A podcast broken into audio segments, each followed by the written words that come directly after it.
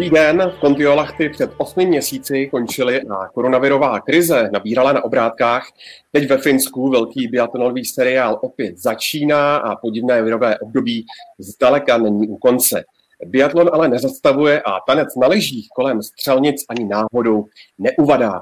Tak eh, co se přes léto změnilo nejenom u českého týmu, jak COVID poznamenal přípravu pro, eh, toho programu nadcházející sezóny a co třeba čekat od éry po Marténu Furkádovi. To je pouze několik málo témat naší dnešní debaty. Biaton Focus podcast je totiž zpátky a já už na dálku před kamerou vítám Honzu Suchana z Českého rozhlasu. Ahoj Honzo.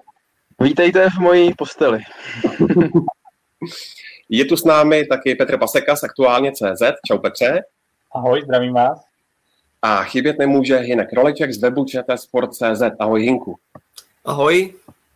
Od mikrofonu a od kamery zdraví Ondřej Nováček. A jenom na úvod eh, připomínám a hm, poprosím vás, pokud máte nějaký dotaz, tak eh, se neupejpejte, klidně nám ho napište a my, co budeme vědět, tak to uh, milé rádi odpovíme. Ve Finsku jsou s českým Ačkem i tři junioři. Šanci dostal 20-letý talent Tomáš Mikiska vedle Terezy Voborníkové se na severu připravuje taky Eliška Teplá. Vo Filcenu by pak měl startovat Milan Temlička. První moje otázka, Honzo. Eh, zdá se ti to jako správná volba, když se třeba podíváš na to, co Tomáš Mikiska předvedl eh, v těch testovacích závodech i Idre? A druhá otázka, dá se od nich čekat třeba i něco pronikavějšího, řekneme, jako to udělali Norové či Francouzi? Tak to vezmeme po pořádku. Eh, správná volba to podle mě určitě je, protože když pomineme Michala Krčmáře, Markétu Davidovou, Ondřeje Moravce, Luci Charvátovou a v některých případech je doplňují další, tak ale my nemáme moc kde brát a nemůžeme pořád do nekonečna věřit, jak ho mám strašně rád, a rád bych byl, aby se mu ještě nějaký závod nebo nějaké závody povedly, tak nemůžeme pořád věřit to, že Adam Václavík prostě vyroste v hvězdu světového biatlonu, tak je potřeba vyzkoušet prostě nějaké další, nějaké uh, nové kluky, holky, kteří si zaslouží tu šanci a kteří by třeba mohli se někam uh, mezi tu elitu dostat. Uh, a to, jestli od nich můžeme něco čekat, to je věc druhá. Eh, protože já jsem se schválně koukal, dělal jsem si přípravu, když eh, sleduju vaše fotbalové podcasty, tak abych eh, se dokázal aspoň trochu přiblížit Karlu Heringovi, tak i takový borec jako Johannes Stingnes B začínal 28. místem ve světovém poháru, tak je otázka, co je to jako proražení mezi jako elitu, nebo jo, on, on vyhrál až, až devátý závod, jo, tak jako to myslím, že bychom asi nepotřebovali, no, ale ne, třeba jako jeho brácha Tariej, tak ten začínal 37. místem, ale už ve třetím závodě byl čtvrtý, Johannes dále, ten byl 15. hned eh, při své premiéře, no tak jako já si myslím, že byl velký úspěch, kdyby se, dejme tomu, dokázali dostat, jako na body by to bylo úplně super, jo. Asi si ne, nebudeme malovat že někdo z nich bude zajíždět eh, do desítky hned takhle na, na úvod, nebo možná i třeba, když to bude sprint, ze kterého se bude postupovat do stíhačky, tak třeba i ten postup do stíhačky, já si myslím, že je prostě hmm. jako dobrý. Jsem zvědavý spíš, eh, co budou schopni předvést, eh, třeba pokud zůstanou v tom týmu, tak v tom druhém, ve třetím trimestru. Teď jako bych nebral jako Bernou Minci, kolikátí skončí v prvním, ve druhém, ve třetím závodě. Doplníte, kluci? Já bych, já bych na to jenom navázal krátce, že myslím si, že Honza to trefil, jakože postup do, do stíhacích závodů, tam si myslím, že to je jako nějaká ta meta, jenom my ten COVID určitě budeme probírat ještě dál, ale mě trošku mrzí, že vždycky se mluví o tom, že ty mladí je potřeba jako oťukat, aby si to jako vyzkoušeli všechnu tu, co ten světový pohár obnáší, atmosféru, celý ten ansámbl, aby prostě viděli, tak je trošku škoda, že nastupují do takové sezóny, kde se s tímhle tím nebudou muset vyrovnávat. E, ten sever nikdy nebude tak bouřlivý jako Německo, Rakousko, Nové město.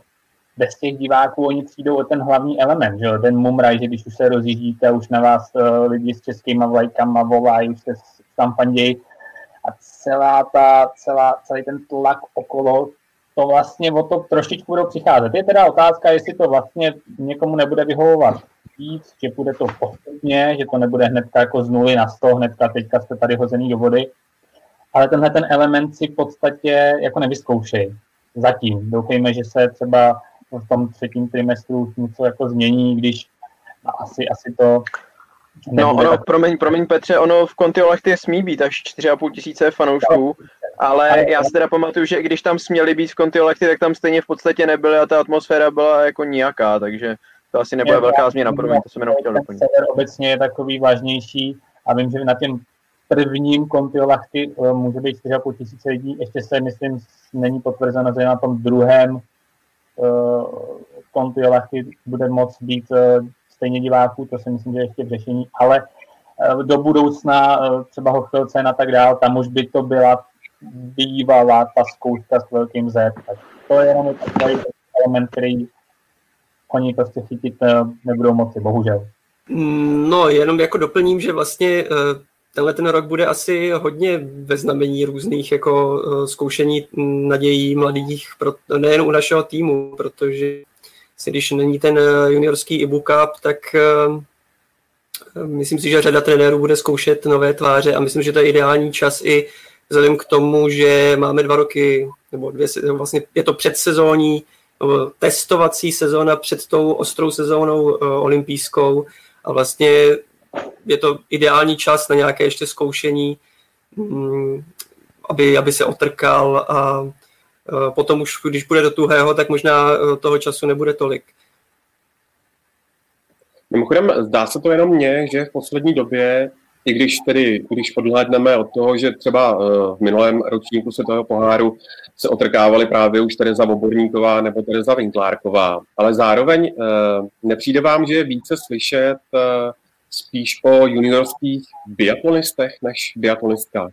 Já si myslím, že určitě, protože už vlastně zmínili jste ten ale další dva, jako Víta Horny a Mikuláš Karlík vlastně eh, v těch testovacích závodech eh, ve švédském Idresi taky vedli skvěle. V podstatě já jsem četl vyjádření pana trenéra Málka, který říkal, že vlastně až ta poslední střelba eh, v tom individuálním závodě, kde teda Tomáš bral to stříbro, a tam oba, oba dali za tři a vlastně to bylo vlivem nějakého poryvu vlastně smůly, ale jinak ten závod měli rozjetý taky fantasticky. Takže a to je detail a místo Tomáše to mohli být oni dva a je to dobře.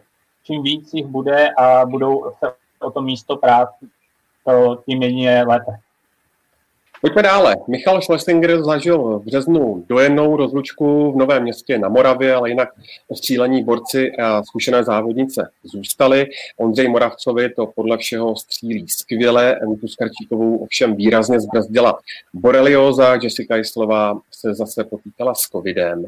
Tak co se dá, Petře, vyčíst z té poměrně dosti neobvyklé přípravy směrem k těm eh, prvním závodům Kontiolachty? Tak ty dvě uh, hlavní věci už si v podstatě řekl v té otázce. Myslím si, že asi lze očekávat, že po těch zdravotních problémech Edy Kuskarčíkové a Jessica která teda prodělala COVID, asi musíme očekávat, že ten jejich start může být vlažnější do sezóny. Když Jessica je nominovaná, trenéři um, uváděli, že i ve Švédsku už byla schopná odjet rychlé tréninky, takže a asi je to na dobré cestě, ale předpokládám, že nějak ten výpadek se projeví. Na co já osobně jsem zvědavý, je střelba českých mužů. A je to proto, že vlastně Ondra Moravec v rozhovorech před sezóní tvrdil, že s Ondrou Rybářem se na tu střelbu zaměřovali v podstatě tak intenzivně, jako on nepamatuje, což on už teda něco pamatuje. A tak jsem zvědavý, jak se to projeví, protože jenom když ještě tady uh, připomenu střelecké skóre z toho vytrvalostního nebo zkráceného vytrvalostního závodu v Idre, tak uh, Křupas uh, nebo Tomáš Krupčík 8 chyb, Adam 8 chyb, Bimbo 9 chyb a jako čtvrtecí 11 chyb, tak to předpokládám, že jeli v nějakém testovacím režimu, ale uh, spíš to teda um, není dobré vysvědčení z toho prvního ostrého testu. Úplně na druhém polu byl právě Ondra, který, na kterého jsem hodně zvědavý. Přijde mi, že do té poslední své sezóny je takový uvolněný, že mu hrozně vyhovuje ten, ta kombinace tréninku s těmi mladšími, takový ten nový impuls. Přijde mi, že, že ten jeho přístup už je takový, jako kdo si to užít, vím, znám všechno dokonale, svoje tělo, jednotlivé zastávky se toho páru. Takže na Ondru jsem hodně zvědavý, na obecně střelbu českých mužů jsem taky velice zvědav. No a ještě jenom zmíním jeden pozitivní takový element, který jsem vysledoval v těch předsezónních testů ve Švédsku a to je, to je dobrý běh, výborný běh Makuly a Lucky. Tam se tam to vypadá, že tu formu z minulé sezóny drží a myslím si, že od nich, že oni budou tahonky toho ženského týmu a že a, mají na to se pohybovat vepředu. Jenom jedna poznámka k tomu závodu v Idre, tam údajně byly docela špatné podmínky, pokud jde o tu střelbu, protože taky samozřejmě to každého trkne do očí, když tohle vidí. I vlastně ten Ondřej Moravec, který je teď relativně veleben za tu střelbu, tak tam taky nechal čtyři minuty. Takže to taky není na vytrvalostní závod, kde je potřeba přece jenom se víc soustředit na tu uh, střelbu a ve kterém Ondřej Moravec si myslím, že má největší šance teď uspět v závěru kariéry, uh, pokud jde o ty disciplíny, tak uh, to je dost, že jo. No já jenom možná, mně přijde, že ten začátek této sezóny bude tak těžko odhadnutelný začátek sezóny, on je vždycky těžko odhadnutelný, ale eh, letos eh, všechny týmy podle mě měli přípravu trochu improvizovanou nebo ovlivněnou prostě eh, ať už covidem nebo cestováním a podobně, takže myslím si, že žádný z trenérů není úplně z to říct, tak jak to bude vypadat a myslím si, že spíš eh, potom vypovídající eh, bude třeba ten druhý trimestr a cesta k tomu mistrovství světa, než, než ty první závody ve Finsku a hm, v Rakousku. Že to budou opravdu takový, sice už to bude na ostro, ale pořád to svým způsobem budou určité testy a oťukávání a zjišťování formy těch jednotlivých závodníků.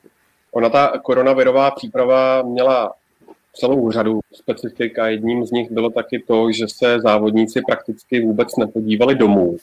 Až tedy na Ondřej Moravce, který domů odjel a teď eh, pojede eh, do Kontiolachty a bude tam cestovat i vlakem. Eh, myslíš, Petře, že to něco se závodníky může udělat, anebo už jsou z toho kolotoče světového poháru tak zvyklí být tak dlouho odloučeni, že to bude úplně v pohodě. Že by si to jako někdo užíval, to si myslím, že ne, ale na druhou stranu jsou to jako profíci, vědí, co to obnáší.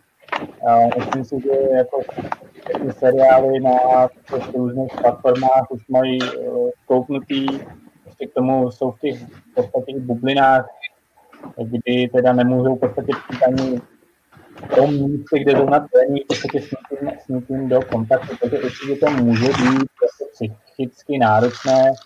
Na druhou stranu, to na konci tunelu je, závodit budou moc, je pro mě hlavní to jejich práce, takže já si myslím, že určitě, určitě eh, je to dlouhá doba, ale myslím si, že by to měl být nějaký problém, že by, že by, že by si někdo jako vyloženě nějak trápil. Samozřejmě Ondra Moravec a ty starší, zkušenější závodníci, kteří už mají doma malé děti, rodiny, tak chápou, že to martýrium, cesty tam a zpět, eh, testy další a takže eh, určitě pro ně to nepříjemnost je, ale zase na druhou stranu nemyslím si, že něco, co by mohlo ovlivnit nějaký výkon nebo tu přípravu jako takovou. Takže nepříjemnost, ale určitě ne faktor, který by nějak se podepisoval na, na té výkonnosti. Českém týmu se udály zásadní změny taky v realizačních týmech. Ondřej Rybáš přibral uh, k těm svým povinnostem, co by sportovního ředitele ještě trenéra mužské reprezentace, kde spolupracuje s Alešem eh, Ligaunem. Může to být Hinku eh, dva roky před olympiádou nějaký klíčový impuls pro ten tým? No já si myslím, že to vlastně není žádné velké zemětřesení. Ondřej Rybář ten tým eh, vedl jako trenér do roku 2014 a vlastně ale po těch, potom byl jako šéf trenér, takže na ten tým stále vlastně dohlížel a potom i z pozice sportovního ředitele eh, k němu měl velmi blízko, takže vlastně mm, eh, Myslím si, že to může být důležitý impuls, zvlášť kvůli tomu, že opravdu ten tým dobře zná a v momentě, kdy se očekává nějaká výměna generační, odešel Michal Schlesinger, očekává se, Ondři, že odejde Ondřej Moravec. Je tu vlastně takový tlak ze zdola, řeknu, od těch juniorů, tak vlastně je to důležitá pozice pro to, aby vlastně ty junioři se pomalu začali začlenovat do týmu a nejen vzhledem k olympiádě, ale vlastně už eh, s myšlenkou na ten eh, šampionát v roce 2024 v Novém městě, protože to by mohlo být třeba pro uh, ty závodníky typu Jakuba Čtvrteckého nebo, uh, nebo i Vítězslava Horniga a, a, a další, prostě ten moment, kdyby mohli výrazněji prorazit, protože to by jim bylo kolem 25 let. Takže vzhledem k olympiádě to určitý impuls je, protože eh, řekněme si na rovinu, že ty výsledky v té loňské sezóně mohou být považovány, že nebyly tak asi výrazné, jak by se třeba dalo očekávat, takže asi něco pozměnit bylo třeba. A čas na nějaký výběr třeba zahraničních trenérů už právě před zase tu sezonu před olympiádou jako není, takže to je spíš potom otázka, co bude po, potom, ale, ale vidím to tak, že to je prostě na, na, začátek nějaké cesty třeba směrem k tomu novému městu 2024. Já si myslím, když se podíváme na ty výsledky nejenom z minulé, ale z té předminulé sezóny, že vlastně čeští muži, pokud se nezlepšovali, tak minimálně stagnovali a dokonce bych jako řekl, že se zhoršovali. Po olympijském stříbru Michala Krčmáře jsme si myslím asi skoro všichni mysleli, že teď přijde ten čas, kdy netvrdím, že bude v každém závodě bojovat o stupně vítězů, ale eh, že minimálně třeba v každém závodě bude atakovat elitní desítku. A jednou za čas se prostě dostane do té bitvy o stupně vítězů, ale ono se to nedělo ne skoro vůbec, to zase bych to přeháněl, ale jako ty elitní desítky za poslední dva roky bychom spočetli na jedné ruce asi ne, ale jako na dvou rukách úplně bohatě. Uh, a prostě já nedokážu říct tu úplně jasnou příčinu, proč to tak uh, bylo. Asi bych uh, nenasazoval tu psí hlavu jako Zdeňku Vítkovi, že za všechno může on. To jako těch faktorů je vždycky celá řada a nebylo by asi férové to svádět jenom na něj, ale pojďme si na rovinu říct, že prostě čeští muži nebyli úspěšní poslední dvě sezóny v porovnání s tím potenciálem, jaký mají, měli a v porovnání s očekáváními. Takže si myslím, že ta změna je naprosto, naprosto logická a správná. Protože já jsem třeba našel i, pardon, že to tak protahu, ale já jsem chvíli předtím ztrátil připojení, omlouvám se za to, tak se teď potřebuji vypovídat. Eh, já jsem našel nějaký vlastně rozhovor po té, eh, ne minulé, ale předminulé sezóně, to znamená první sezóně Zdeňka Vítka u mužů, a mhm. tam on vlastně přiznával to, že netrefili jako asi vlastně tu přípravu, Eh, že se zaměřili na techniku běhu na lyžích a stejně ve finále se vraceli k té staré, protože neměli dost natrénovaného toho objemu a pak vlastně ještě ten objem chtěli jako na poslední chvíli, pokud si dobře vybavu ten rozhovor, ho chtěli jako dopumpovat a tím vlastně ten tým se zavařil. No, tak eh, myslím, že pod tím Ondřejem Rybářem, nebo Ondřej Rybář velmi dobře ví, co funguje, a že teď už není moc času zkoušet. No. Jako málo kdy se dělají změny před olympijskou sezonou, většinou se dělají buď to po ní, anebo v tom poločase, což je teď. Takže si myslím, že to je opravdu logická volba. A tady, Honzo, hovoříš o té e, sezóně dva roky zpátky, kdy vlastně e, k českému týmu nastoupil jako běžecký specialista Anders Magnus Bratli. Je to tak? Ano, ano tím se vlastně pojí i e, jeden z diváckých dotazů. E, Petr Knapek se ptá obecně, zda si myslíte, že český biatlon čekají lepší časy i právě s ohledem na to e, přiklepnuté mistrovství světa, které Nové město čeká v roce 2024. Ono lepší časy v porovnání s čím? myslím si, že český biatlon ten vrchol má jako za sebou, dá se říct, s čímž neříkám, že nebudeme úspěšní, že tam nejsou závodníci, kteří nemůžou bojovat o ty příčky nejvyšší, ale už asi těžko a tam bude, budou takové medailové jižně jako v éře, když to tak řeknu, Gabriely Koukalové. Ale přesto pořád jak v ženské, tak v mužské kategorii máme závodníky, kteří jsou tu a tam schopni uh, zajet. V případě mužů, jak říkal Honza, spíš, uh, spíš někde okolo top ten. V případě žen Markéta Davidová samozřejmě říct těmi úplně nejlepšími. Už na začátku jsme zmínili uh, zejména uh, týmu mužů ten slibný vývoj uh, dorostenců a juniorů, takže určitě je potenciál i v těch juniorských týmech určitě můžou vychovat uh, závodníky, který, kteří budou atakovat příčky nejvyšší. Ale český divák je namlsaný, je zvyklý samozřejmě na, na ty medailové úspěchy a já bych tohle a jako protil trošku, trošku i ten tlak na, na ty, na ty mladý, uh, mladý uh, naděje, abych se asi snažil mírnit, protože tak vysoká lačka, tak vysoká ta lačka, která je z minulosti, vysí asi nedostižně vysoko. To je můj názor, můžete, můžete nesouhlasit samozřejmě. Já teda vím, že nesouhlasně se potrhává vlnovkou, tak já bych souhlasně, nevím, jak se to dělá, možná rovnou čarou bych, bych to podtrhnul. Já když jsem se vlastně díval, tak třeba Ondřej Moravec, ten se do té opravdu špičky dostal až jako v sedmé plnohodnotné eh, sezóně ve světovém poháru.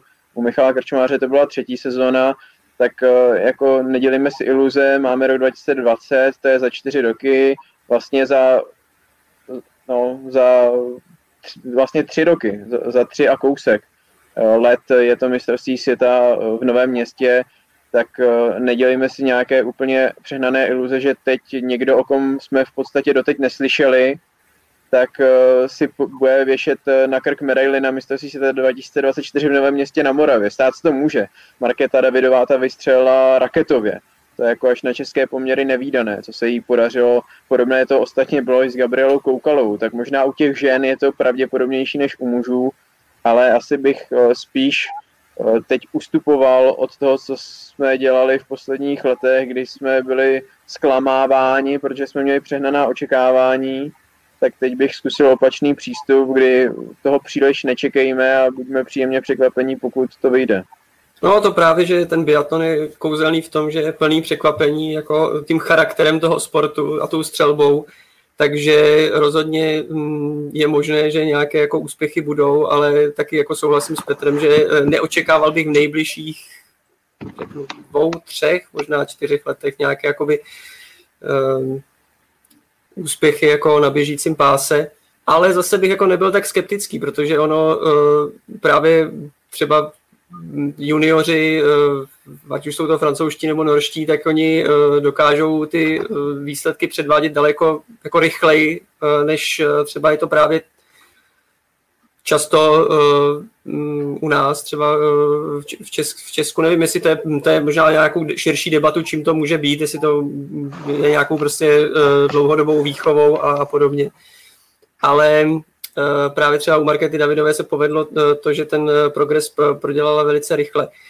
Třeba právě ten rezervoár uh, sil, který teď třeba momentálně v té mužské juniorské reprezentaci, tak dává větší pravděpodobnost nebo větší šance na to, že třeba jeden z těch uh, talentovaných biatlonistů se utrne dříve. Uh, popravdě u té ženské juniorské reprezentace m, tam jako tam si tím teda jako nejsem tolik jist, protože tam uh, posledním tím velkým, uh, opravdu velkým jako talentem byla Markéta Davidová, i když jako tím samozřejmě nechci, nechci eh, některak eh, eh, snižovat kvality těch dalších, ale myslím si, že hm, tam prostě ten rezervoár není teď tak veliký. Takže kdybych si měl typnout třeba směrem k tomu novému městu, tak i když je samozřejmě konkurence v mužích ještě daleko větší, tak možná bych si typnul, že právě by tam mohl prorazit říkám jestli 2024, ale směrem možná k tomu dalšímu olympijskému cyklu někdo z těch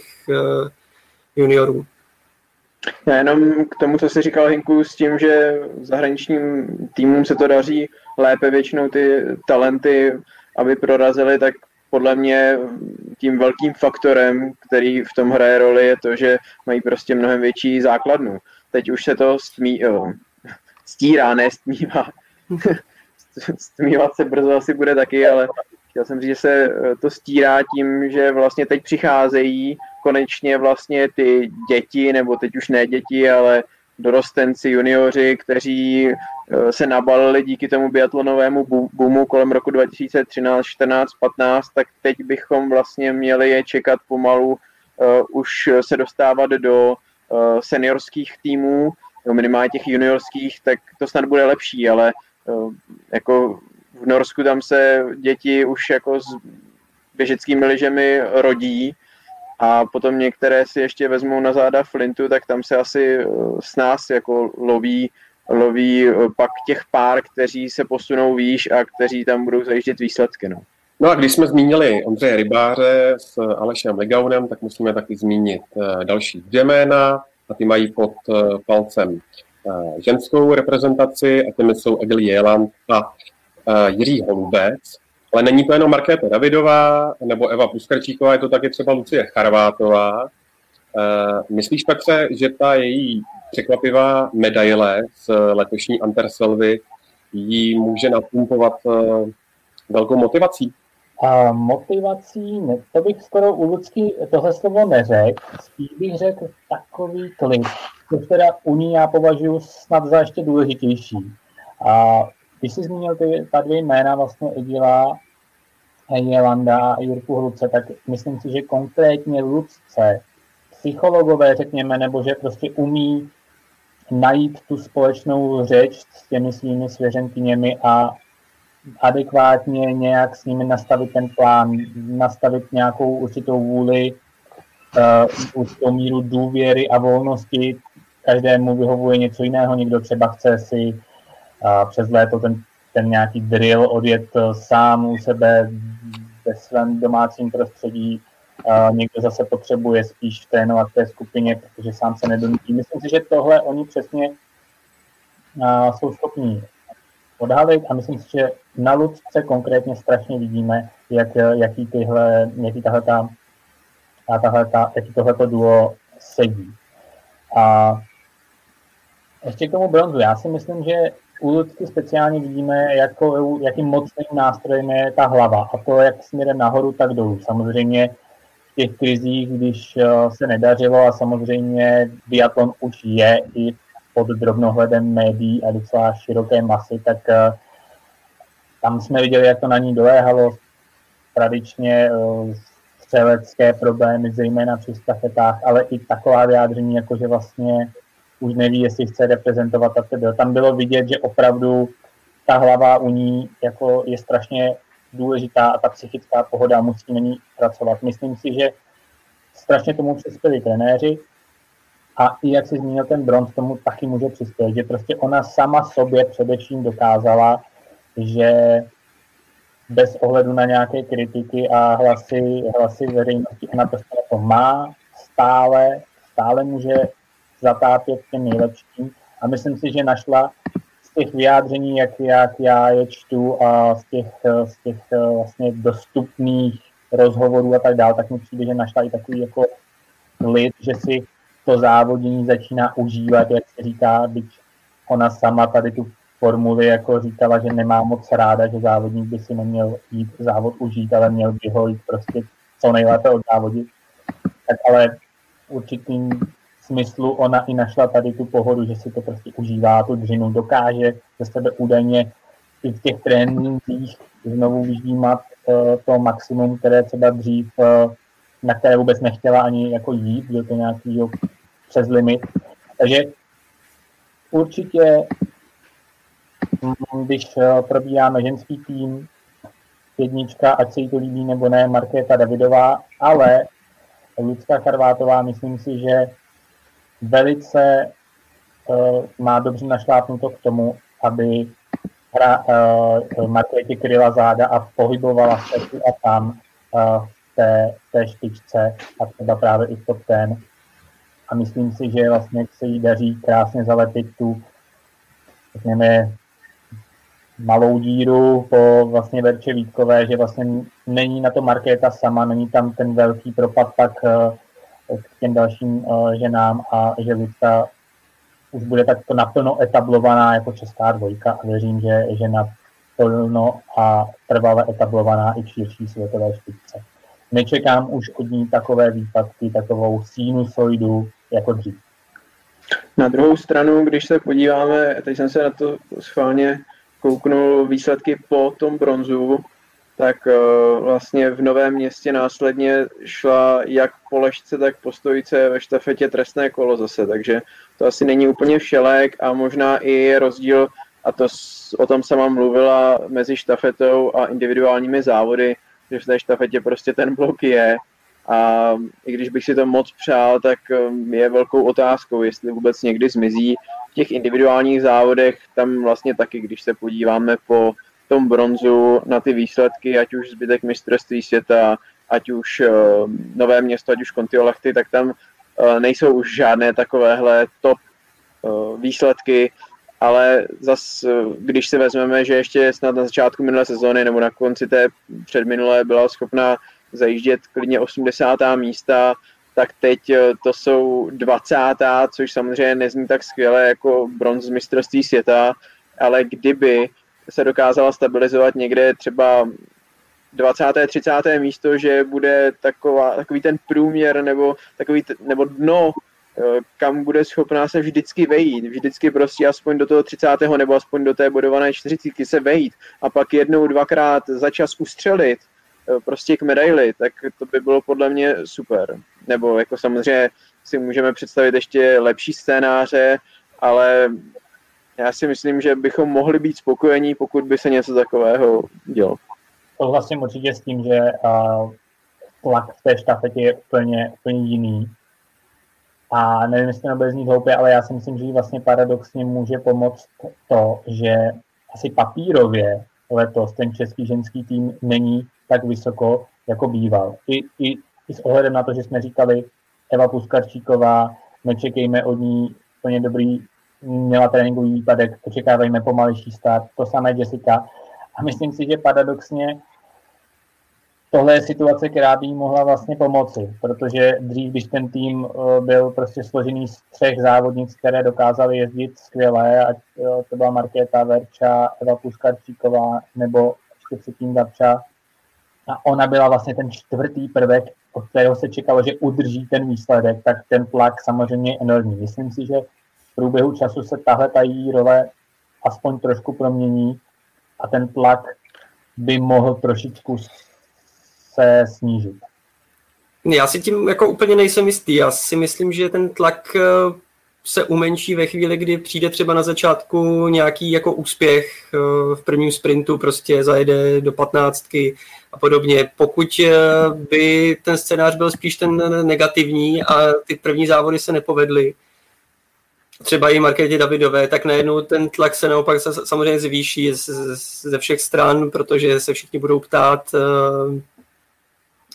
jako kde, kde jsou ty výsledky a a mám obavy, aby, aby to potom jako se nenásobilo tím spíš, jako že si to sami eh, ty závodnice dají do hlav, ale jako, jako myslím si, že třeba v tomhle ten začátek sezóny jako je vždycky důležitý, no, aby, aby se tam ukázal nějaký jako dobrý výsledek, třeba ten štafetový, to by jako tam, tam tím, že, to, že tam je sice větší tlak a zase je to dvoupoložkový závod pro tu jednu závodnici a mm, víme, že mm, prostě uh, Lucie Charvátová je v těch dvoupoložkových jako mnohem, eh, mnohem se jí daří víc, tak eh, tam zase vidím šanci, že kdyby, kdyby se jí to povedlo ten závod, tak potom to taky může vypadat úplně jinak.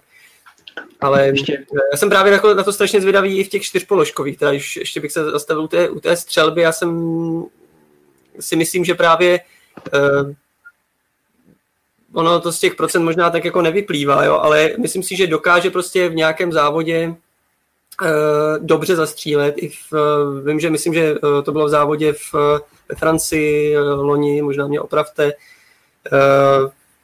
Kdy, kdy zvládla jako výborně Lucie Charvatová čtyřpoložkový závod a myslím si, že eh, takových výsledků by mohla teď mít jako víc a že těch eh, úplně pokažených položek, kde třeba si často vymlouvala na to, že byla špatná poloha a podobně, že to by mohlo ubí, jako prostě ubývat postupně. No.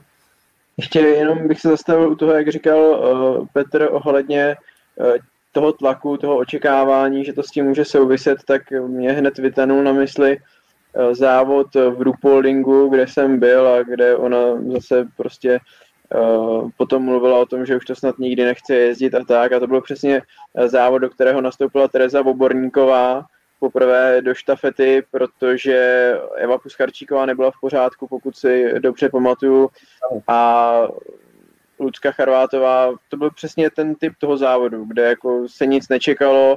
Uh, Lucka šla na první úsek, což možná asi není to pravé ořechové pro ní, a ta bilance je 3 plus 4, takže uh, ono asi jako nedělal bych si nějaké velké naděje, že, že to bude lepší tím, že ten český tým je teď ještě jako v horší uh, pozici, pokud jde o nějaká ta uh, očekávání, ty předpoklady. No.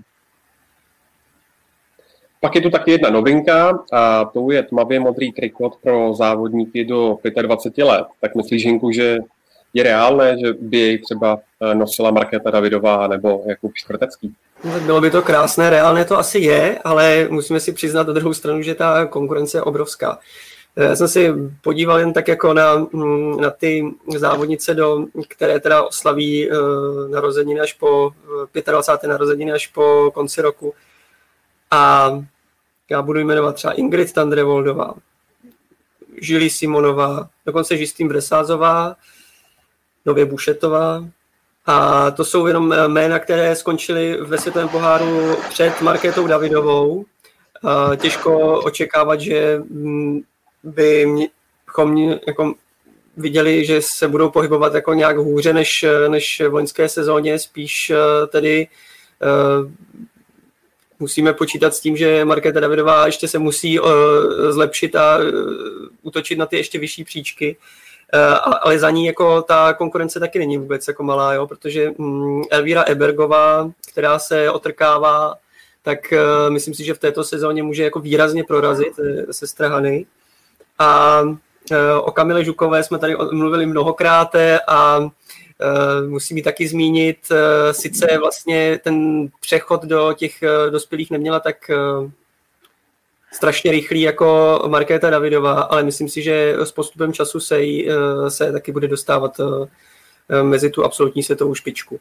No a jako čtvrtecký, eh, ten samozřejmě tam je jméno třeba jako Johannes Dále, který právě, jak už říkal Honza, tak ten vlastně vtrhnul do toho světového poháru i hned a ten dá se očekávat, že taky prostě bude útočit teď už na elitní desítku pravidelně. A hodně se mluví o Felixi Leitnerovi, o tom jsme už tady taky mluvili mnohokrát. A myslím si, že jsem si jistý, jestli neměl nějaké uh, problémy v přípravě, ale každopádně uh, myslím si, že ten bude taky, uh, ne, nevím jestli pravidelně, ale pokud uh, se srovná se střelbou, tak myslím si, že může v některých závodech utočit i Eh, na, na první pětku třeba, takže může útočit i na, eh, na, na ty francouze a Nory, kteří hm, předpokládám, že budou zase dominovat. Já jsem na Twitteru slibo... Promiň, Petře. Ještě Sebastian Samuel jsem bych doplnil určitě ano, ano. jako mezi soupeře Jakuba Čtvrteckého, se kterými bude mít těžkou práci. Já jsem na Twitteru sliboval kvíz. Ondro, nemáš tam takový ten podkres z AZ kvízu, že, že bychom ho tam pustili? ale iniciály jsou SHL. Je to norský biatlonista, který získal ve světovém poháru v loňské sezóně skoro dvojnásobek bodů než eh, Jakub Čtvrtecký a stačily mu k tomu čtyři závody světového poháru. Začal až v Novém městě a pak v Kontiolahty a podle mě, já jsem to jméno, přiznám se, přestože jsem na těch závodech v Novém městě byl, tak já to jméno, když jsem ho včera uh, našel v tom datacentru, před Jakubem Čtvrteckým, pokud jde v celkové pořadí světového poháru a závodníky, kterým bude až v příštím roce 25, eh, tak jsem ho vlastně viděl poprvé, nebo jsem ho neznal do té doby. Tak schválně, jestli vy nebo můžeme nechat pár sekund posluchačům a divákům, jestli iniciály SHL z norského týmu jim něco řeknou. Já tady zatím pustím tu znělku. No tak schválně, Ondro Hinku Petře, jako víte nebo nevíte, já jako fakt no. nevěděl jsem. No. Něco, nevím, jestli to nějaký ten Lagrite, já nevím, jak se přesně... Jo, no, no, no, ne, a... nevím, nevím, jestli by ti to Aleš Zbořil jako uznal, ale já ti, já ti to vezmu. Uh, Sturla Holm Lagrite, Lagrite, uh, neznám přesně tu výslovnost, omlouvám se, ale to je borec, který získal 115 bodů eh, jenom za čtyři závody světového poháru. On byl v Novém městě 13. a 15. a v Kontiolachty 10. a 11. a za tyhle čtyři závody eh, šel jenom na jedno trestné kolo. A to je borec, kterého my vlastně vůbec neznáme, ale stejně je mnohem lepší než Jakub Čtvrtecký. To jsem jenom chtěl, jako, abychom si zasadili do nějaké reality ty naděje na to, že by Jakub Čtvrtecký vůbec mohl bojovat nebo myslet, jako podle mě to je science fiction, jo. Já bych si strašně přál, aby jako Čtvrtecký se o tolik zlepšil, ale Johannes dále 576 bodů v loňském svěťáku. To je osmkrát víc, než měl Jakub. To jsou prostě šílené cifry. A on vlastně, Johannes dále měl skoro dvojnásobek oproti druhému v pořadí, což byl ten Felix Leitner. Hmm. A potom kromě Samuelsna je tam ještě Smolsky, Sepala, Poršněv a tenhle ten Legrite. To jsou prostě borci, kteří byli eh, v celkovém pořadí eh, před Jakubem Čtvrteckým, takže já jako u toho Kuby bych byl hodně opatrný. U té Markety si myslím, že to reálné opravdu je. Jako nevím, jestli ho získá ten dres, to ne, ale bojovat by o něj měla. Na druhou stranu zase eh, jako Čtvrtecký je teda hodně mladý, takže když to nemůže být, nemusí být hned v této sezóně, ale může to být Jasně. třeba za dva, ještě za tři roky, takže ještě na to pořád má dost času. Jo, to jo, jako většina z těch kluků, o které jsem jmenoval, tak ty jsou v tomhle pořadí vlastně naposledy, nebo možná ještě budou v té další sezóně, ale uh, Kuba na to má víc času. No.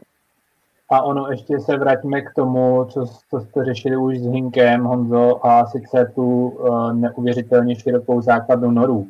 To není jenom muž na L, já nechci to příjmení zkoušet vyslovovat, ale to je další řada opravdu těch juniorů, kteří jsou schopní do toho seriálu naskočit okamžitě a nehrát v něm jako uh, ty druhé housle, jsou prostě hnedka schopní bojovat o body a dost uh, velký obnos bodů. To je opravdu těch norů, to může být jméno, který ani uh, jsme nenašli v datacentru, ale někam přijede a zboří to. Yep. Žijeme v covidové době, kdyby se Honzo, nedej bože, hm, cokoliv přehodilo, nějaký problém s pozitivností testu a podobně, tak v porovnání s konkurencí, myslíš, že český tým je na to dobře připraven?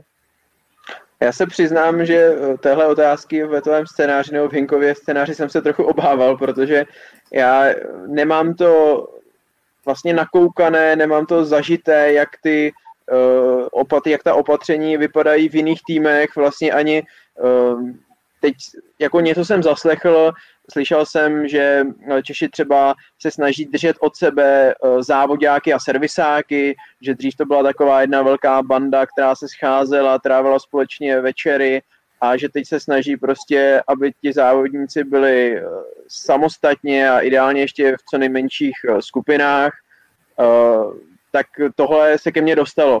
Ale ono, jako nemám chraň Bůh žádné podezření, že by to jenom říkali a že by ve skutečnosti to bylo jinak, jo.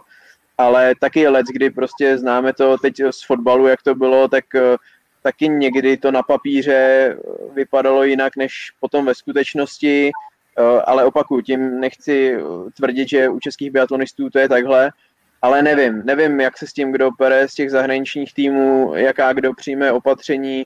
Eh, ona už ta samotná, která jsou přijatá IBU, jsou podle mě jako dost striktní a řekl bych, když to porovnáme třeba eh, s Evropskou fotbalovou unii UEFA, tak bych řekl, že, ty, že ta opatření jdou mnohem více vstříc zdraví závodníků, že se je snaží mnohem víc ochránit, než u těch fotbalistů, že u těch fotbalistů mám dojem, že tam jsou prachy až na prvním místě a vždyť jsme to viděli v posledních týdnech a měsících. Odehrát všechny zápasy, i za cenu toho, že tam nastoupí hráči z B týmů, z dorostů, eh, že tam nastoupí hráči, kteří s těmi pozitivními byli ještě do vlastně před včerejška třeba v kontaktu.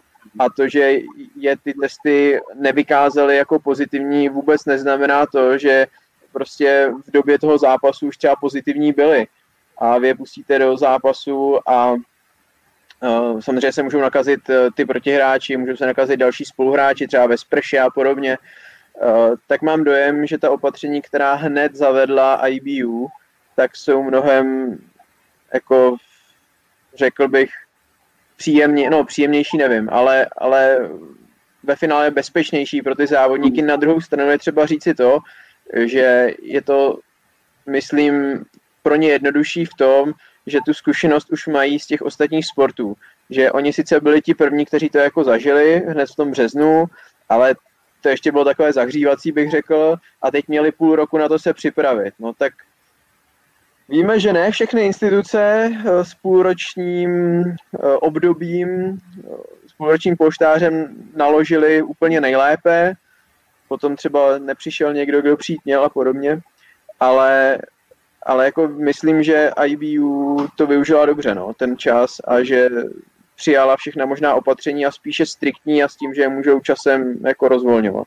Petře, měl jsem pocit, že se tam tak trochu vrtíš a ještě něco dodáš.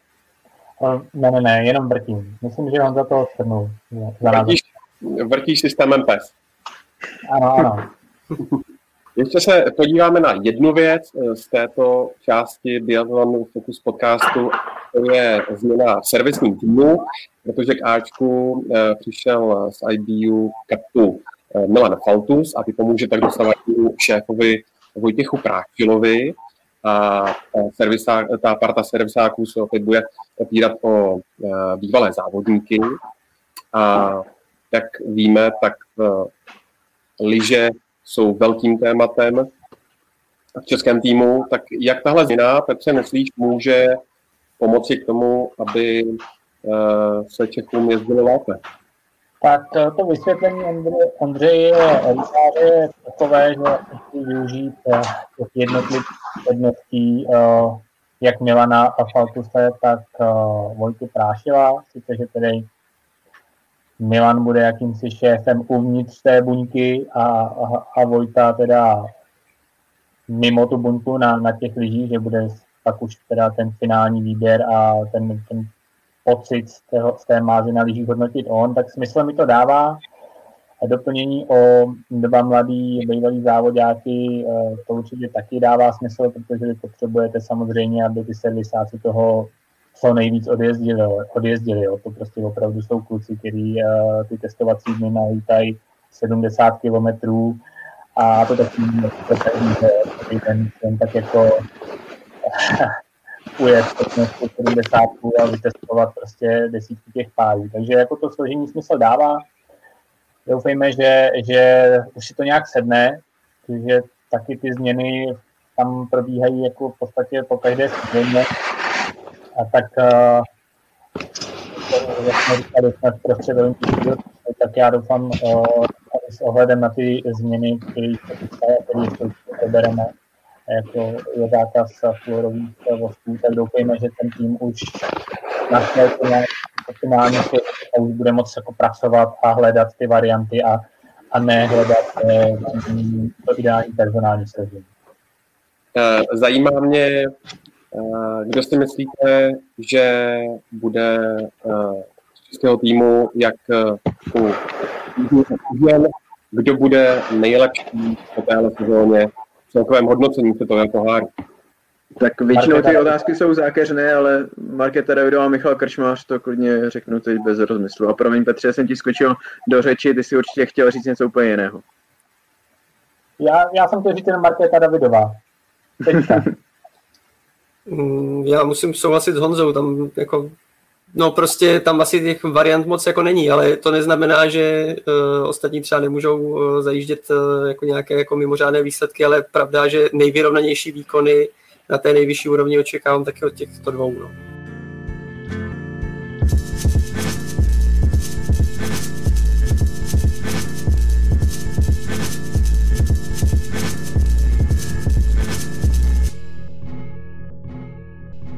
Jo, tak se pojďme překlopit eh, do druhé části Biathlon Focus podcastu. Zapomeňte, na co jste byli dosud zvyklí, žádný Estersund, ani olympijský test, nebo bůzlivý Rupolding, jako má Honza Suchan na tričku.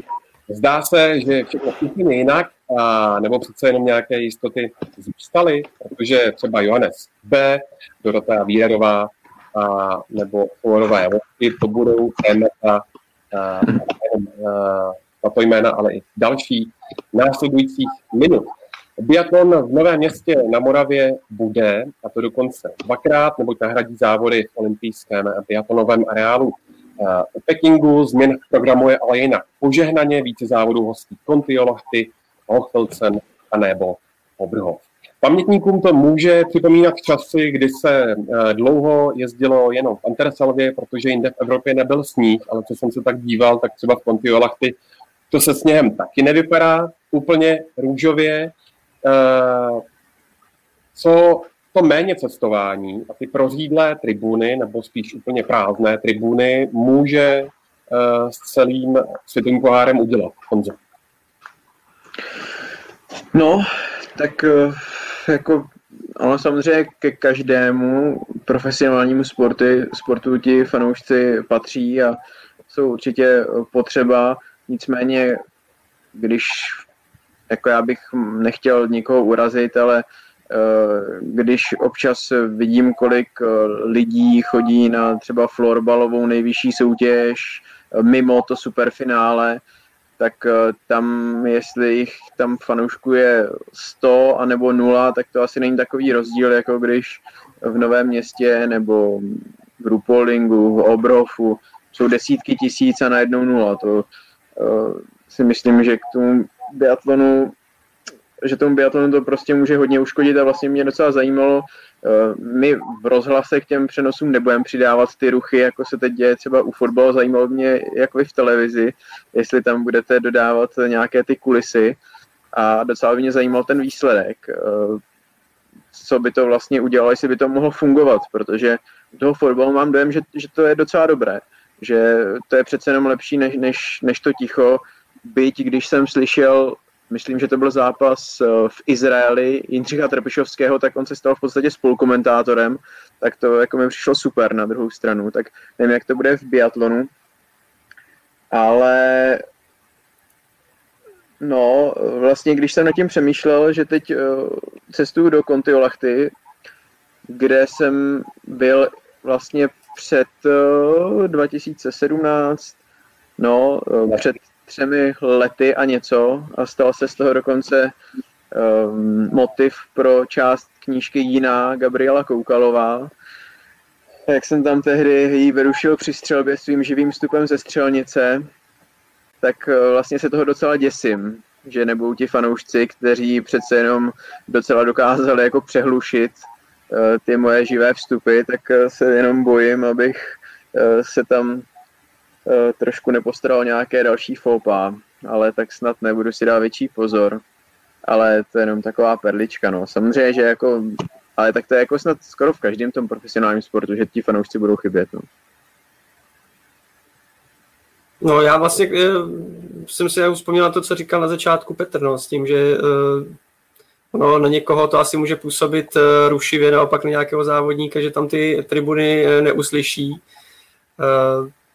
Nevím teď eh, z hlavy, komu, komu se třeba daří eh, v Gelsenkirchenu, když eh, tam se jezdí tam exibice, tak někdo to třeba úplně miluje. Mimochodem, že teď se to pojede zrovna v Rupoldingu, ne? Ta exibice, no. Tak před, po Vánoční mezi, svátek, mezi svátkama. Ale myslím si, že naopak třeba někteří z toho můžou docela dost profitovat, no, že takový ty trémisti, tak zase eh, prázdné kulisy jako můžou být eh, můžou být ku prospěchu věci, takže tam hm, jsem zvědavý jako potom na ty rozhovory, no, že uh, u koho to potom zjistíme konkrétně, jak se mu bude dařit. Ale jinak si myslím, že to je samozřejmě strašná škoda, no, že, že, že ty fanoušci nebudou. A jsem jako hodně zvědavý, jak to bude vypadat potom v tom posledním trimestru, jestli už budou nějaké jako uh, jako nějaký fanoušci moc na ty tribuny, protože třeba pro Nové město, když už třeba ty dva závody, tak by byla strašná škoda, kdyby tam vůbec nikdo nemohl. Asi to bude v nějakém omezeném množství, to si doufám odhadovat už teď, ale myslím si, že s nějakými jako opatřeními, že doufejme, že tam aspoň někdo na, na těch tribunách bude, no, protože když to bylo teď v březnu, tak to byla dost zvláštní atmosféra. Uvidíme, jestli nepřijde nějaká třetí vlna, každopádně lístky se zatím pro jistotu neprodávají. Petře, uh, vosky. To je hodně důležité téma a na ně se podíváme právě teď, zatímco program říkal revolučních změn, tak uh, tahle revoluce zatím nenastala. Vypadá to, že by měla nastat až od té další sezóny a tím je právě konec fluorových vosků to je tvoje velké téma, aktuálně eh, nějaké články, dělal si rozhovory, tak nám prosím zkus eh, přiblížit, o co vlastně jde. A jestli je podle tebe rozumné přijít s takovým zásahem vlastně do olympijské sezóny? Tak eh, dojděte si na záchod, nalejte si kávu, protože tohle jako bude na dlouho. Ne, ne, každopádně já se to pokusím nějak zkrátit, ale tohle téma je strašně obšírné. Jako, ono se to tak řekne, zákaz nějakého vosku, který nahradí vosk jiný, ale zatím je strašně, strašně moc jako dopadů a, a další jako kauzalit. A ve zkratce, eh, ty impulzy pro vlastně úplný zákaz klorových vosků, jenom pro vaši představu, fluorové příměsi jsou v každém vosku. V podstatě uh, jednoduše shrnuto, čím víc fluoru, tím rychlejší uh, liže. To znamená, ty prášky, které se používají na tu finální úpravu, to je v podstatě jenom fluor. A ten zákaz je motivovaný třema věcma. Především je to ochrana životního prostředí, protože se na základě nějakých studií že v těch uh, areálech typu Holmen Kolen a, a prostě areálech, kde, kde se pohybují tisíce lyžařů a během té sezóny, tak jsou koncentrace těch uh, fluorových částí, částic uh, půdě daleko vyšší než jako normální hodnoty. A za druhé to je ochrana zdraví těch servisáků, kteří v těch buňkách samozřejmě kartáčují to, že je do nekonečná a kde můžou věchovat teda nějaké ty částečky. A třetí argument, který FIS uvádí, protože tu změnu teda tlačí FIS, IBU se k, tomu zákazu připojila, je argument uh, ekonomický, tím teda, že to lyžování v době postflorové by mělo být dostupnější, respektive, že ty náklady na přípravu lyží by měly být nižší. Tak uh, když vezmeme jeden argument po druhém, tak s tou ekonomickou tou ekonomickou dostupností to, aspoň co jsem já četl vyjádření výrobců vosků, to tak horké nebude. Ty výrobci dávali strašně moc peněz do toho vývoje a dávají do toho testování, takže to se v těch eh, voských určitě promítne a, a co jsem aspoň já zatím se dočetl, tak jako se neočekává nějaký výrazný a, pokles cen a, eh, těch bezporových vosků Co se týče zdraví, samozřejmě ať to stojí, co to stojí, pokud to má ochránit něčí zdraví, tak to samozřejmě smysl dává. Otázkou samozřejmě je, jestli ten flor je to nejškodlivější, jestli prostě nejedná se o ty prachové mikročástky, které budou poletovat v těch uh, servisních buňkách a kamionech, ať s florem, ať, ať uh, se bude upravovat liže teda s nebo ne. A dopad na životní prostředí Samozřejmě zase to je strašně obsáhlé téma a jestli, jestli samozřejmě ty nové vosky budou šetrnější, dává to smysl. Zároveň, ale já vždycky říkám, musíme si uvědomit, že i za tím vývojem toho, toho nového vosku je zase další smysl a další, další a další celý segment musí vzniknout. Ale to nechme asi na debatu jinou. Co teďka je důležité, je to, že ten zákaz byl o rok odsunut. Tedy, že tahle, téhle sezóny se ještě netýká. A to sice proto, že ještě není tak dokonalé otestovaná a odzkoušená ta metoda toho testování těch lyží.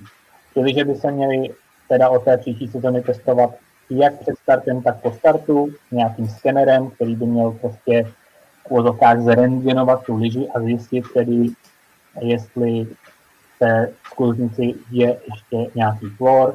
Postupně ty limity by měly být přísnější a přísnější, protože ty lyže jsou kontaminované už těmi předchozími sezonami, kdy se teda parafinovalo s florem. Zároveň ten flor se přidává i do té skluznice samotné, takže i výrobci musí změnit svou technologii. A je určitě dobře, že se to o rok odložilo. Když už nic, ty týmy nezískají žádný čas navíc. Ta olympiáda prostě bude, i kdyby se ten zákaz spustil letos, nebo když se spustí eh, příští rok. Oni mají dva roky na to vytestovat, vymyslet a novou metodu. Proč je to dobře? Určitě minimálně z ekonomického hlediska, protože ty týmy mají nainvestováno v těch 20 milionů korun, mají aspoň teda sezonu na to nějakým způsobem tohle spotřebovat a ekonomicky optimalizovat ty, ty nákupy další. Ono se to nezdá, jako norové to předpokládám neřeší, ale pro malé, menší týmy, který prostě to mají nainvestováno miliony, to může být, mohlo být jako velice nepříjemný i z toho ekonomického hlediska. Co je ještě jako další mojí obava, je, že vlastně moje obava je, že na tomhle jako hodně vydělají i největší týmy. V podstatě ta změna je vítr fouká jako z Norska, tu, tu změnu vlastně prosadili, eh, prosadili Norové a oni samozřejmě jsou jedničkou v tom vývoji i těch fluorových vosků a budou jedničkou i ve vývoji těch bezfluorových. Samozřejmě tam se na tom podílí univerzity, oni opravdu mají daleko větší možnosti, kapacity pro ten vývoj a pro to testování. Takže myslím si, že z tohohle pohledu není šťastné, že vlastně se o té změně začalo bavit uh, na podzim a že, na ten, že ten čas na tu přípravu je strašně malý. Protože to z mého pohledu velice zvýhodňuje ty velké týmy, ty, ty, ty země, které jsme už zmiňovali s tou obří základnou, ty země, kde prostě běžecké lyžování, potažmo biatlon jsou sporty číslo jedna a dva a opravdu tam ten ekonomický i potenciál v té oblasti je daleko větší. Takže já se bojím, že to rozevře ty nůžky ještě mezi těmi týmy, jako je Norsko, Švédsko, Finsko a, a, a ostatní, třeba Německo a ostatní. A uh, bojím se, že třeba i nás by to mohlo znevýhodnit.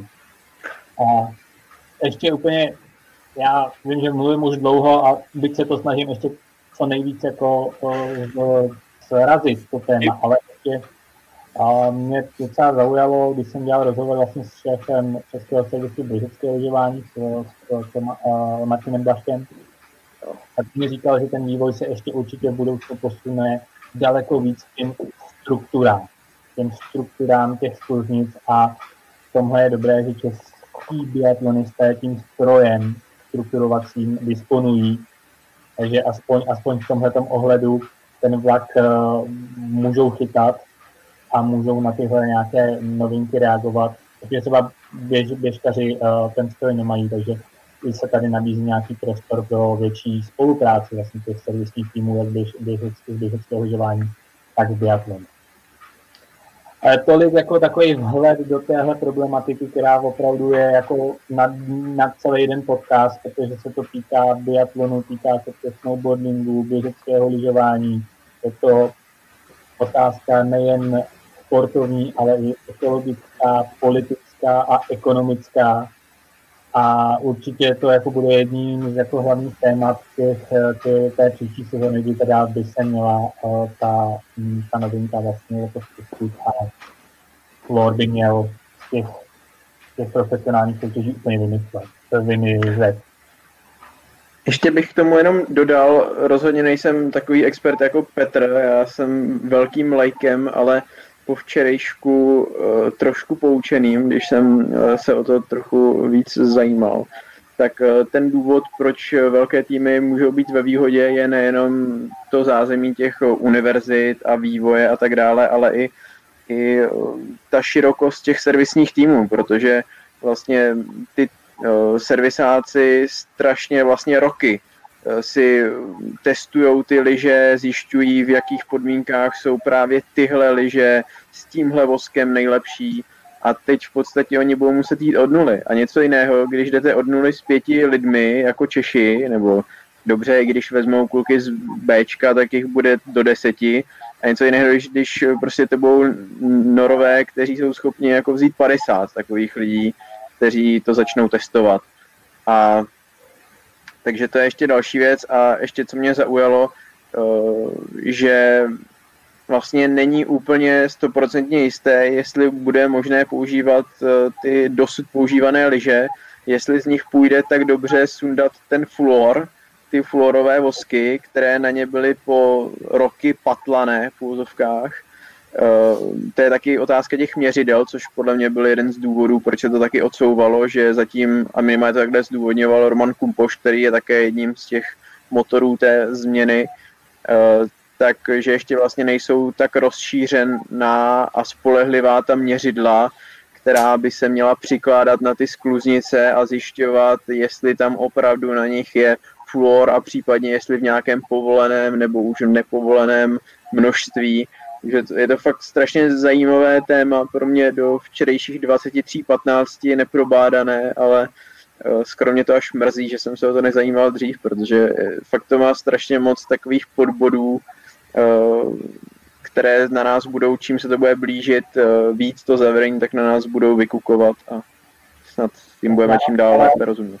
Já na to zareaguju. Je to skutečně, tak jak říkáš, ten hlavní důvod, proč je ten vlastně zákaz odsunul, je přesně to, že ten není to natolik potestované to měřící zařízení, není dostatečně prostě oskoušené a tak dále. Roman Kumpoš je skutečně dokonce vlastně šéfem eh, té pracovní skupiny která má za úkol právě tohoto připravit. Ten, ten mechanismus toho testování, aby to bylo rychlé, aby to bylo spolehlivé, aby to bylo jisté, protože zase ještě to vlastně dává uh, takové toho podhoubí pro další vlastně možnosti technologického dopingu. Některé ty menší týmy se bojí, že týmy typu Norsko a Švédsko a teďka to berme jako budou schopné, třeba schopny třeba nějakou nanovrstvou zase ještě překrýt tu, tu vrstvu floru a jestli teda ty měřidla to budou schopné odhalit. Roman Kumpos teda ujistil, že ano, řešil se i výcvik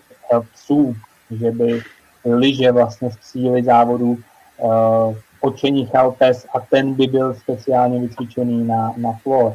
To, to mě taky docela pobavilo. A co se týče té kontaminace, tak Roman Kumpos vysvětloval, že uh, ten první rok od toho zavedení ty limity nebudou tak úplně přísné, protože opravdu ta, ta kontaminace florem u těch lyží trvá strašně dlouho a v podstatě z těch lyží nějaké to stopové množství pořád eh, jako je strašně dlouhý proces je z nich dostat. Takže on říká, že plán vpis je postupně ty sezony zpřísňovat ty limity až do absolutní nějaké nuly.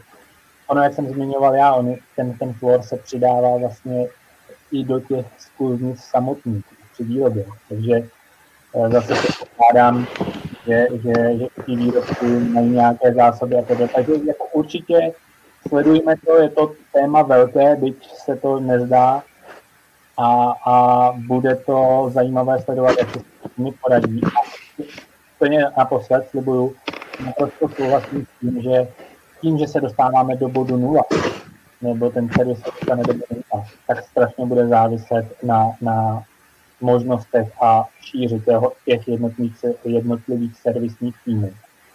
A tady právě je, je podle mě vel, ve velkém našem zájmu, aby ty servisní týmy třeba běžeckého lyžování, snowboardingu a biatlonu se spojili a hledali ty varianty společně. A myslím si, co jsem zase, co jsme v redakci dělali rozhovor s servismenem Evy Samkové, Tomášem Kašparem, tak ten potvrdil, že, že ty týmy nějakým způsobem to spolu řeší a, a budou se snažit i nějakým způsobem vyvíjet své vlastní a spoustu různé přínosy. Takže určitě ta spolupráce tam fungovat i bude takhle mezi jednotlivými disciplínami, protože opravdu z těch let a kombinací sněhů, struktur a, a, a prášků se najednou dostaneme do bodu jako nula uprostřed olympijského cyklu.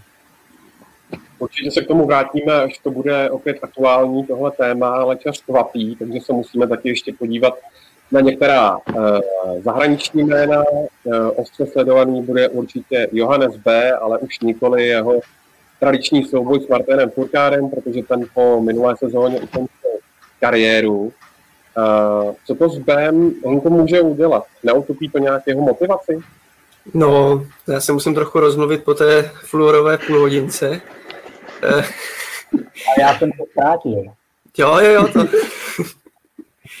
No, já jsem to čekal, teď jsem ti to sám napsal, že tu otázku. Ale no, každopádně myslím si, že to neotupí eh, bystrost a motivaci Johannese B., protože ono už to nebylo úplně souboj, že, že by to byl muž proti muži, ale byl to souboj často eh, muž proti několika mužům a souboj Norská Francie a na místo Martina Furkáda i když ten samozřejmě byl pořád ten nejvážnější protikandidát eh, na, na titul, tak eh, mm, pořád eh, tady bylo několik jmen, kteří, kteří, které myslím si, že v této sezóně můžou být ještě vážnější konkurencí. Ať už to byl třeba Kenten Fionmaje nebo, nebo Jacqueline.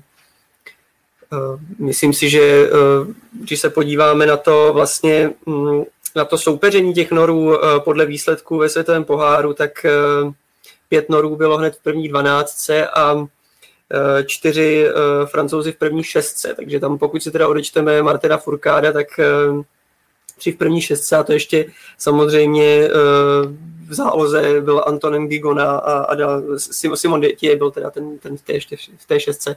Takže myslím si, že ten souboj Norsko-Francie přetrvá i do této sezóny a bude i nadále jako velmi e, pestrý a myslím si, že to bude zase dělat mnoho závodů, jako takový, bude to mít ten správný náboj. A, a musíme si uvědomit taky, že vlastně e, Johannes Bedra vyhrál sice těsně, ale bylo to vinou toho, že mnoho závodů vynechal. E, v této sezóně se předpokládám asi tam asi nebude vydechávat tolik závodů, pokud nepřijde nějaké eh, nepříjemné překvapení třeba s covidem. Takže mm, myslím si, že eh, to, že přišel vlastně o eh, některé globy v těch dílčích disciplínách, tak můžeme se třeba i dočkat toho, že je znovu získá. Ale na druhou stranu nemyslím si, že eh, do toho soubuje Norská Francie nějak výrazně, a teď myslím jako fakt o ten, o ten post nejvyšší, že výrazně promluví ještě někdo překvapivý další, i když eh, jsou tady v záloze mnoho třeba Němců, eh, jsou tradičně vyrovnaný seřazení, určitě můžou v některých závodech vyhrát, ale nemyslím si, že to bude úplně na ten souboj s Johannesem B. Každopádně mohl bych tady jako mluvit o spoustě jmén, ale to asi nebudu, nebudu to tady protahovat. Eh, myslím si, že Johannes B versus eh, a další norové versus Francie, prostě to je ten leitmotiv, který vás bude provázet i tuhle sezónu a myslím si, že i do olympiády v Pekingu. Doplníte, kluci? Nebo to bylo vyčerpávající? Já souhlasím. Ještě jako jsou tam jednotlivá jména, typu Rus Loginov, a třeba jak jsem zmiňoval Šveda Samuelsona, ale jinak bych eh, naprosto souhlasil. Myslím si, že ten hlavní souboj bude pořád stejně jako předchozích sezónách eh, Norsko versus Francie. Jako třeba Rus, Rus Loginov, promiň, tak to je třeba jméno, které teda opravdu vůbec nedokážu odhadnout a asi myslím, že skoro nikdo, eh, co v téhle sezóně předvede, protože on se připravoval mimo reprezentaci a opravdu jako těžko říct, to nevím. Ale taky mě jako napadl právě Loginov, když uh, jsme měli případně zmínit někoho mimo norsko-francouzskou dominanci, tak uh, taky mě napadá vlastně snad jedině on. Uh, otázka je, jestli se tam nedokáže konečně vlastně nějak napevno dostat Benidol, to by taky mohl být adept, ale, ale taky ty hlavní kandidáty jako pokud se bavíme o křišťálovém globu, i někteří nás tady diskutující k tomu vyzývají, uh, no, tak uh, za, mě, za mě B. Johannes, Johannes B., křišťálový globus a pokud někdo se mu to bude snažit, nebo nejenom snažit, ale bude mu to opravdu komplikovat, tak to budou hledat další norové francouzi. No a Honzo, můžeš plavmo rovnou navázat, co se žen týče, tam to asi přece jenom bude, hmm, co se národností týče, nabitější. No, já jsem se na to včera vlastně díval, na to, jak to dopadlo loni a i třeba proč to tak dopadlo. Když jsem se nad tím zamýšlel poprvé, jen tak z hlavy, tak jsem si říkal, že tou jako jednou z hlavních adeptek byl to mohla být Němka Hermanová, že jsem si říkal, ještě více zastabilizuje tu střelbu, ale ono eh, paradoxně vlastně ta loňská sezóna, ona se uh, zhoršila, zhoršila vlastně ve střelbě docela jako znatelně oproti těm předchozím sezónám a uh, naopak se ještě jako vylepšila snad v běhu, pokud si to dobře vybavu, nerad bych se mýlil. Já bych čekal opačný vývoj, že jo, od konce té běžecké, běžecko-lyžařské kariéry, že se bude zlepšovat ve střelbě a třeba už tolik nebude znát tady dominance na lyžích, ale on to bylo jako opačně. Tak eh, pokud by dokázal s tou střelbou něco udělat, tak proč ne? Ale to je otázka. Eh, napadá mě samozřejmě Tyrell Egghoffová, která naopak loni hodně zlepšila střelbu, zastabilizovala ji bych eh, to nazval vlastně, když tady koukám do svých poznámek, tak o 5% se zlepšila ve střelbě mezi těmi dvěma posledními sezónami, což je markantní zlepšení, tak pokud by třeba, neříkám o 5%, ale kdyby zase ještě nějaké to procento přidala nebo to udržela a měla konstantní výkonnost po celou sezónu, tak já vidím Tyrell Egghoffovou jako hlavní adeptku na křišťálový globus. Samozřejmě má to ty podmínky, o kterých jsem mluvil, a ty další vyzývatelky, viděl bych to na Švédku Hanu Ebergovou, která bude zase o rok vyzrálejší, protože ona vlastně, ty ostatní kandidátky jsou třicátnice nebo kolem 30. roku věku. Hanna Ebergová je v porovnání s nimi výrazně mladší, takže uh, si myslím, že by i tohle mohl být jistý faktor. A potom ještě zmíním samozřejmě kromě obhájkyně titulu Italky Víredové eh, svou oblíbenkyni eh, Norku Majter Rejselandovou Olsbuovou nebo Olsbuovou Rejselandovou, eh, která loni, když se podíváme na ty statistiky, ona docela dost závodů vynechala. Ona vlastně skončila po mistrovství světa, už nezávodila vůbec v Novém městě, v Contio Lachty, takže je otázkou, jak by to případně dopadlo, to jsou co by kdyby ale na tu jsem zvědavý a jako já vlastně tam nemám žádnou nějakou nefavoritku ve smyslu, že bych to někomu z nich nepřál, bych to přál všem z nich a jsem zvědavý, jak to dopadne. No, já nebudu moc originální, protože Honza zmínil ta jména, se tím souhlasím. Obecně můj názor je, že boj o křišťálový globus se letos rozhodne mezi Hanou Ebergovou a Marte Ozbovou, Ozbovou Islandovou. To jsou podle mě dvě nejhavější kandidátky na křišťálový dom. Já s ním naprosto souhlasím. Teda mně přijde, že ale tak to je takové také jako trochu věštění, ale vlastně mm, myslím si, že třeba u Dorotej Vírerové může být určitý pokles i vzhledem k tomu, že prostě minulá sezona byla specifická tím mistrovstvím světa v Anterselvě a nějakou tu zvýšenou motivací.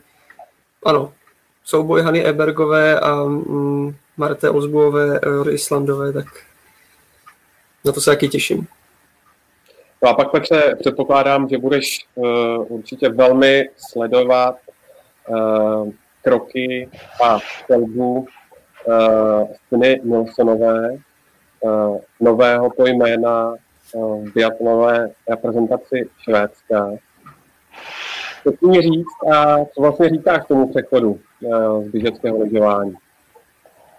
No, uh, pro mě to je jako highlight uh, sezony, co se týče ženského biatlonu. Uh, Stina Nilsonová, to je jako těžká váha. To je, to je prostě běžkařská těžká váha, je to olympijská vítězka, mistrně světa. A samozřejmě většinu vítězství sbírala ve sprintech, ale to neznamená, že je to nějaká sprinterská specialistka. Ona má a stříbro z Pyeongchangu vlastně z třicítky klasicky. Takže i porovnání třeba s Denise Hermanovou, vlastně, když eh, ta je momentálně asi nejlepší eh, běžkyní na, na tom biatlonovém okruhu, tak to je ještě zase o vejš. Samozřejmě uh, mírněme ta běž, běžecká očekávání, protože Stina měla vlastně problémy zdravotní, půl roku netrénovala.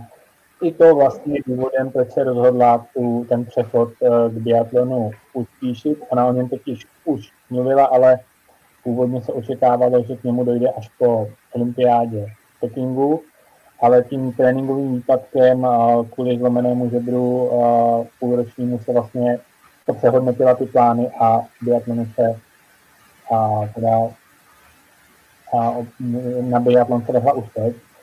A trošičku zase narážíme na ten covid, ona by strašně potřebovala se rozávodit. Jako to ne, nebude ze dne na den, samozřejmě střelbu začínala od nuly, takže alfou a omegou u ní samozřejmě bude ty výkony na střelnici a samozřejmě čím víc závodů absolvuje, tím, tím lépe pro ní. A bohužel samozřejmě eh, s ohledem na covid, ona teďka nezávodí vlastně i Švédsko národní eh, soutěže zrušilo až do 14. prosince, takže minimálně ještě eh, do, do poloviny prosince ona, ona si nezazávodí. Ale, ale testovací, že jo? Ale vybrala testovací závod, vlastně sprint, myslím, že 11. podala docela, bych řekl, solidní výkon. V tom vytrvalostním čtyřpoložkovém závodě tam um, udělala 10 chyb a už vlastně v tom, v tom pořadí byla relativně, relativně nízko, ale ta první vaštovka v podobě toho sprintu se ukázala, že ona opravdu bude moci promlouvat už třeba i v tuhle tu první sezonu někdy uh, může překvapit a za dobrý výsledek je to olympijská vítězská mistrně světa. Myslím si, že rozhodně nebude chtít být jenom jako atrakcí, jako zmínil jsem sport eh, a uvidíme, na co to bude. Myslím si, že v ní určitě ta mentalita vítěz, vítězná je a že ona bude chtít prostě být co nejvejš, co nejrychleji. Eh, já jsem na to hrozně zvědavý, protože opravdu ten přechod je náhlý, začíná eh, střílet od nuly a bude zajímavé jí sledovat. Doufám, že ji v téhle sezóně uvidíme ve světovém poháru. A Švédům a když jsme zmiňovali Haně Ebergové, by vlastně mohla pomoct, protože myslím si, že by z právě té dvojce sester Ebergových mohla snímat zase nějaký tlak, protože samozřejmě mediálně ten jejich je velice zajímavý. A já jí přeju, přeju, aby se to nejrychleji uh, do toho dostala a doufám, že, že, že bude tím kořením těch světových pohárů a že uvidíme ten úplně jiný zase druh závodění, kdy tam prostě někdo bude lítat na tom trestném kole a postupně to sjíždět, tak uvidíme. No já jsem na to třeba zvědavý, promiň, ještě já jsem na to třeba zvědavý i z toho důvodu, že vlastně jako uh, prostě skvělá sprinterka, jak uh, se hodí jako na ten biatlon, jo? že vlastně to je trochu jako odlišný typ závodění, ale zase vlastně ty uh, tratě nejsou některé jako dlouhý a uh, prostě by mě zajímalo ten, ten, ta sprinterská vloha, jaká, jakou roli může hrát u biatlonu. No. Obecně i sprinty jako jednotlivců vlastně běžeckém lyžování jsou od kvalifikace přes čtvrtfinále, semifinále a finále, to znamená čtyři rozítky. Ten tým sprint taky se střídají vlastně dvě závodnice, a trať sprintu na běžkách je většinou kolem nějakých 13, 13, 13 metrů. Takže i ten takový rytmus, takového toho intenzita sklidnění, intenzita sklidnění by paradoxně u těch um, sprinterek mohl taky být využitelný pro ten biatlon. A, a zase od, od sprintu 13 metrů a pak třeba 3 km okruh je to, je to zase úplně jiná disciplína, ale Stina je opravdu univerzálka. Ona, ona uměla obě ty techniky skvěle a, samo, a byla schopná vyhrávat světové poháry v distančních závodech i ve sprintu. Takže myslím si, že a tady ten rytmus biatlonový, takového toho rychlého sklidnění a zase do intenzity a rychlého sklidnění myslím si, že to by problém nemuselo dělat. Alfa Omega opravdu bude ta střelba, kde ona je jako nepopsaný list a měla na to vlastně ten půl rok. Tak uvidíme, jak to bude rychle. Bude zajímavé jí pak dávat do srovnání třeba právě s Denise Hermanovou. a jejím střeleckým vývojem. Nebo Lucí Charvátovou.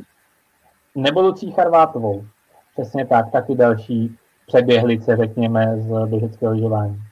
Kolegyně mého kolegy Davida Niče z juniorské reprezentace. Když tu nalíš. Poslední dvě otázky, protože už jsme tu uh, hodinu a půl, což je možná víc, než jsme předpokládali. Hinku, co by to bylo za letní přípravu, kdyby se nerozdávaly stopky a nevracely se medaile, i když ty se stejně nevrací, tak uh, jak dlouho ještě budeme slýchat uh, o dopingových případech z ruských dálav, jako třeba nedávno o Ústí No tak ono jde o to, že vlastně jsou to ty vlny, které jako pomalu uh, docházejí uh, z minulých dob. Uh, ten Ústigov, to je případ z, roku 2010 až 2014, kdy samozřejmě bylo hlavním vynikem klasické takové tradiční EPO, řekl bych. A ale potom jsou tady samozřejmě případy jako novější, třeba Alexej Slepov, tak ten vynechal jednom kalendářním uh, roce tři dopingové kontroly, takže uh, mu hrozí, hrozil dvouletý zákaz činnosti. Uh, Jekaterina Glazirinová byla také suspendována, to bylo vzhledem k té McLarenově zprávě, která vlastně zdaleka ještě vlastně není dořešená a můžeme se dočkat možná ještě dalších medailí i v jiných sportech. No, každopádně eh, to, že se tady pořád objevuje něco z ruské strany, to eh, doufejme, že to jsou opravdu ty, eh, ty případy ještě nedořešené z, z minula. V Rusku se během léta toho změnilo opravdu hodně, téměř všechno, úplně od toho nejvyššího postu, kdy se změnil vlastně šéf tamní biatlonové unie odešel Vladimír Dračev, údajně tedy z časových důvodů, protože se musí věnovat eh, politice ve státní důmě a nahradil ho mm, někdejší skvělý biatlonista Viktor Majgurov a vlastně předchůdce Jiřího Hamzy eh, na postu viceprezidenta IBU. Eh, což byl zvolen jednohlasně, mm, tak to je taková taky hezká ruská tradice. Nevím, jestli máme být jako spokojeni s touto výměnou. Eh, každopádně těch změn v Rusku ještě proběhlo víc, vlastně na všech pozicích hlavních trenérů nebo hlavního trenéra mužské i ženské reprezentace. No a je to, je to, je to takové zvláštní, že třeba eh, právě někteří eh, ty závodníci mm, trénovali mimo tu reprezentaci, jako právě třeba Loginov, opravdu objevují se tam nová jména, podobně jako u Norů nebo Francouzů, které jsme zmiňovali, tak i Rusové mají nepřebernou základnu dalších juniorských závodníků, takže ta uh, nominace, která je už pro první závody, tak ta je složená vlastně z takových těch uh, trochu známých a uh, těch úplně nových jmen a těžko odhadovat po, ten, po tomto jako velkém zemětřesení eh, v Rusku, co se bude teď eh, do Pekingu dít, ale myslím si, že tam budou jasné úkoly s tím, aby eh, rozhodně zlepšili výsledky, které v minulé sezóně, vlastně pokud odečteme výsledky Loginova, tak byly velmi nevýrazné. Vlastně na, na stupně vítězů se dokázali dostat akorát akorát je Jelisejev, Mironovová a a ženská štafeta a to rozhodně pro takovou velmoc, jako je Rusko, eh, je nepřijatelné, takže uh, myslím si, že určitě tady bude snaha do uh, olympijských her něco udělat a doufejme, že čistou cestou uh, se vrátit jako do, k těm vydobitým pozicím.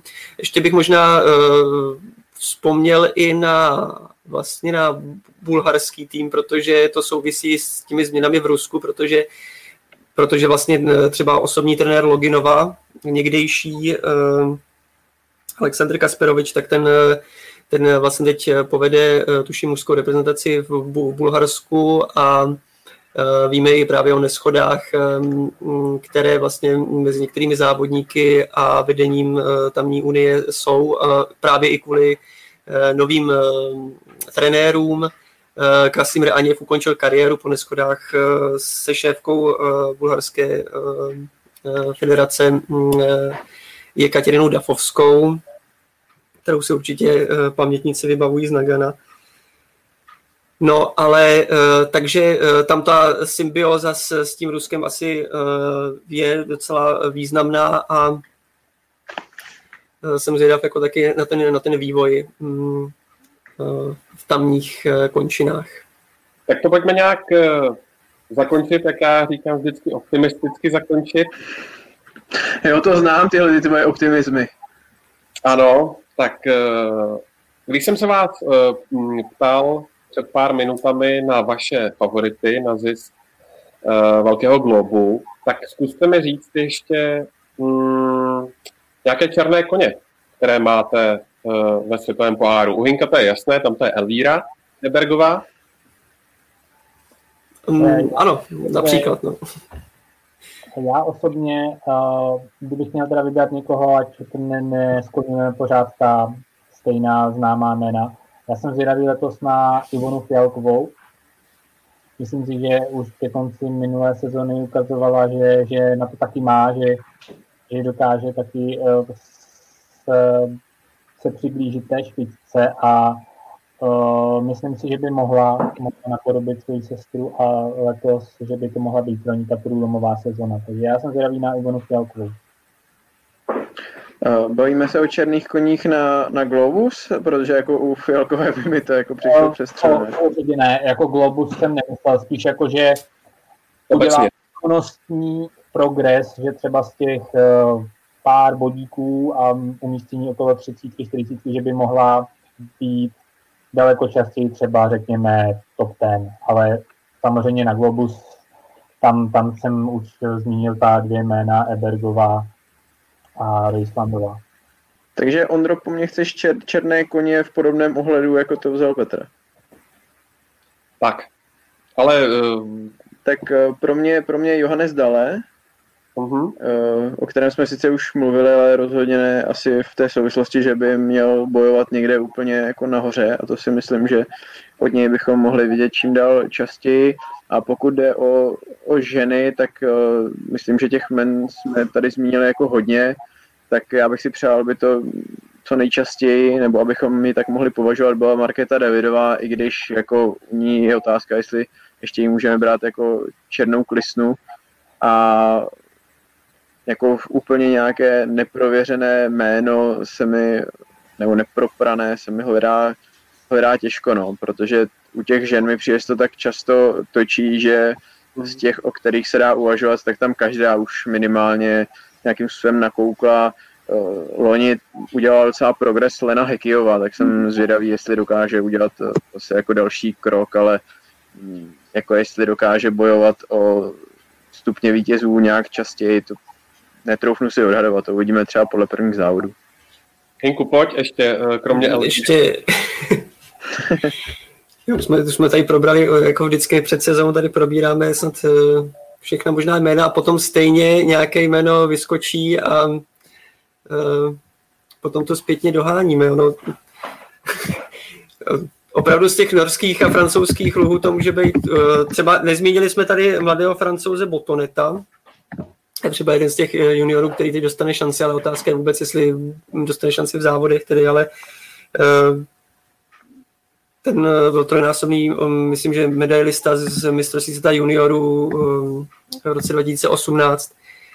Ale to jsou spíš taková jména, která třeba můžou být ještě třeba v dalších sezónách, ale teď jakoby, který, který biatlonista úplně by udělal takový ten progres do první desítky.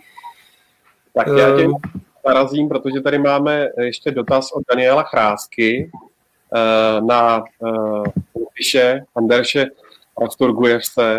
Myslíte si, že eh, by mohl mít třeba nějaké naděje po těch, jak zmiňuje náš divák po několika čtvrtých místech?